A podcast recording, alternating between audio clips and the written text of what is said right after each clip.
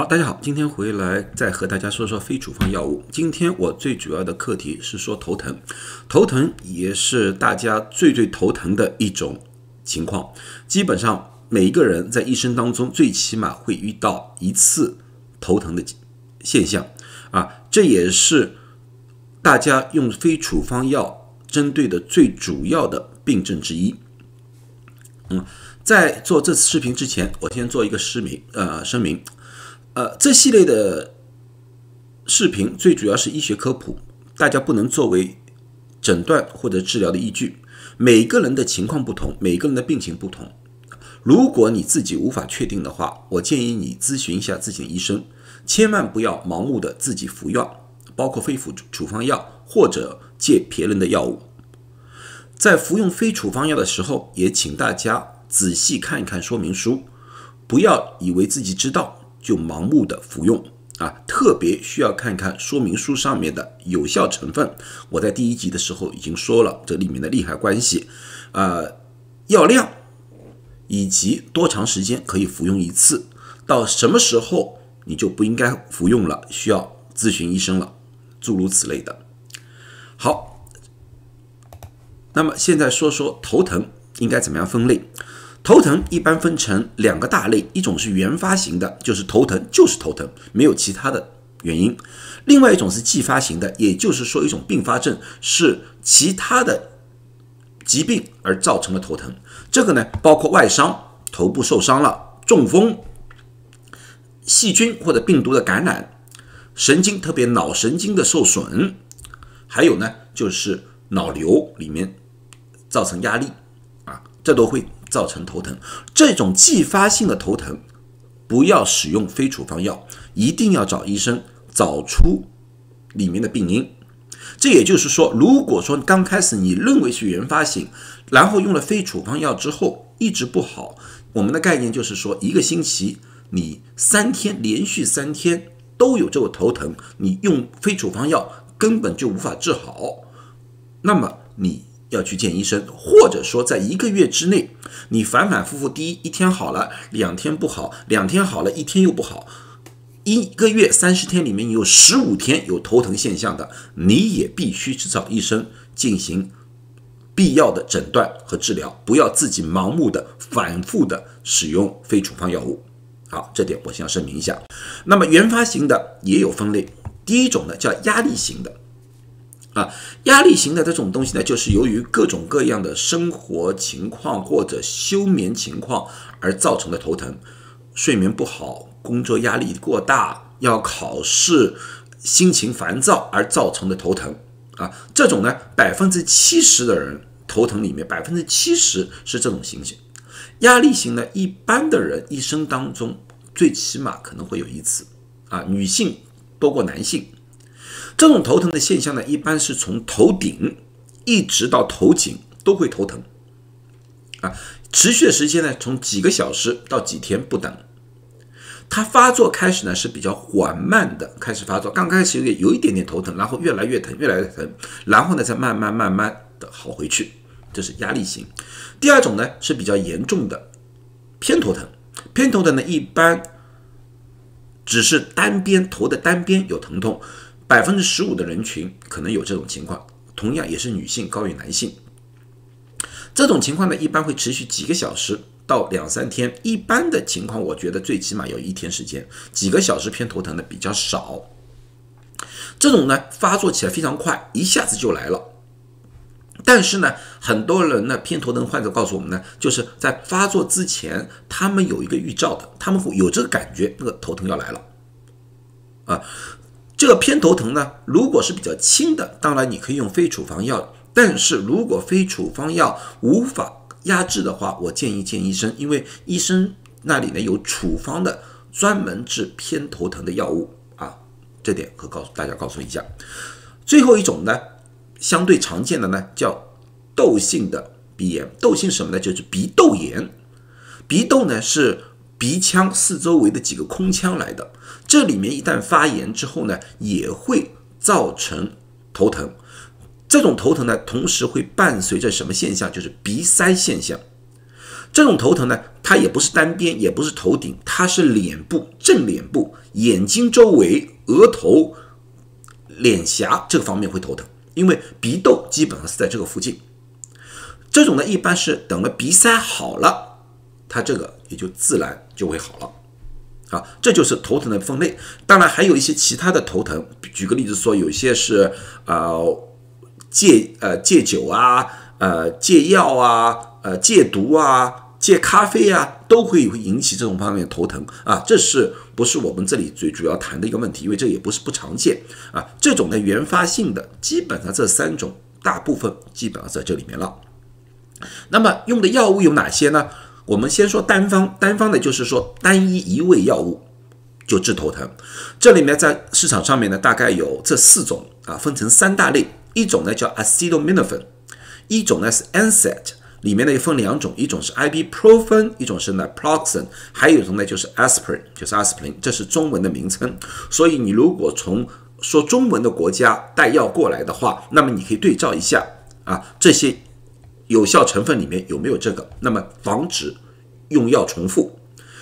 acetaminophen 这个药呢，呃，英文又有个名字叫泰勒脑泰诺啊，就是阿司匹林粉泰诺，它一般四到八个小时有效啊。阿司匹林粉最大的问题呢，它是用肝脏去分解这个药物的，所以呢，在某种程度上呢，服用过量会伤肝。记住是过量会伤肝，普通服用没什么大的问题，除非你已经有了。肝脏问题，像脂肪肝呐、肝炎呐、肝硬化啊，那么你服用的时候需要小心一点。具体服用多少，如果你有肝脏疾病的话，咨询一下自己的医生。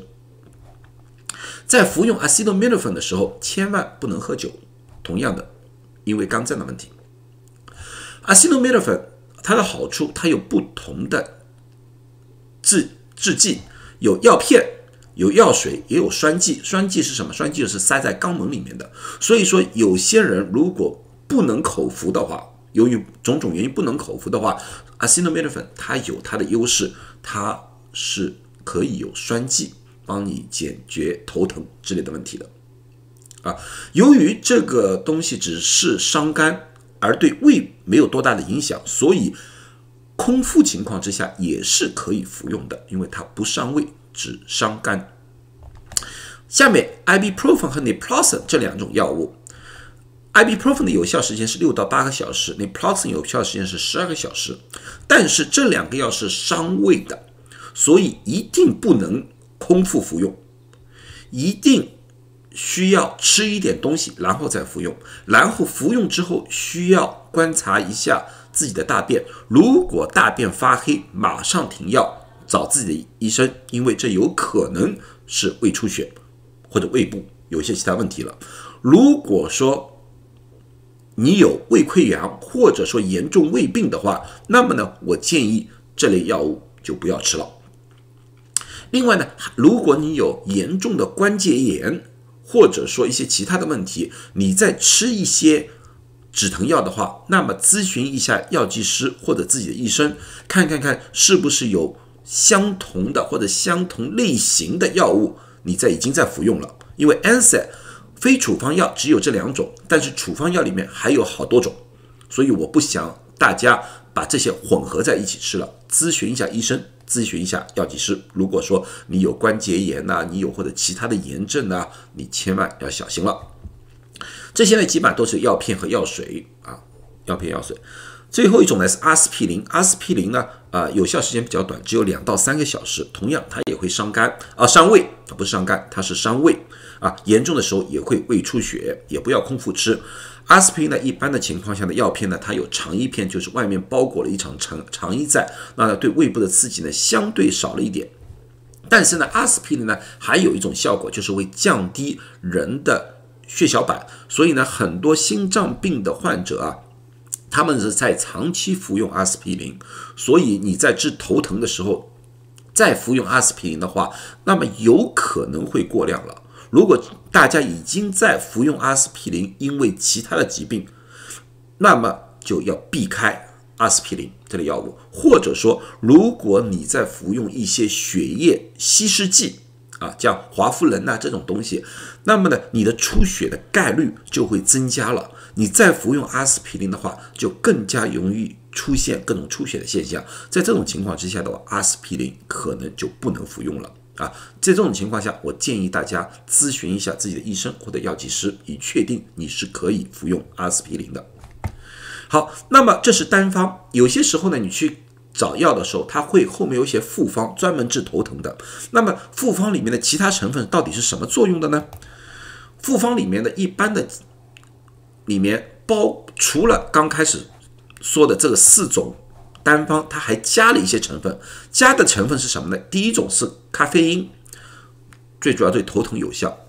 但是你要知道，咖啡因这个东西可以使人亢奋，不容易睡觉。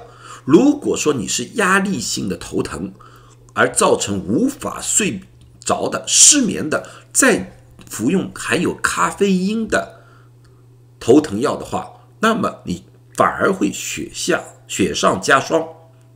所以说你要知道自己到底该不该服用咖啡因。另外还有一些人对咖啡因有比较过敏。一服用咖啡因之后，它反而会造成偏头疼。那么这些人也不能服用这类的复方药啊。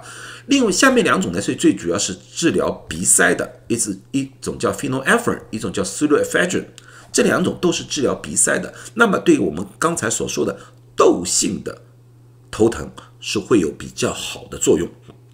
它一般的牌子上就说 headache and sinus 啊这种。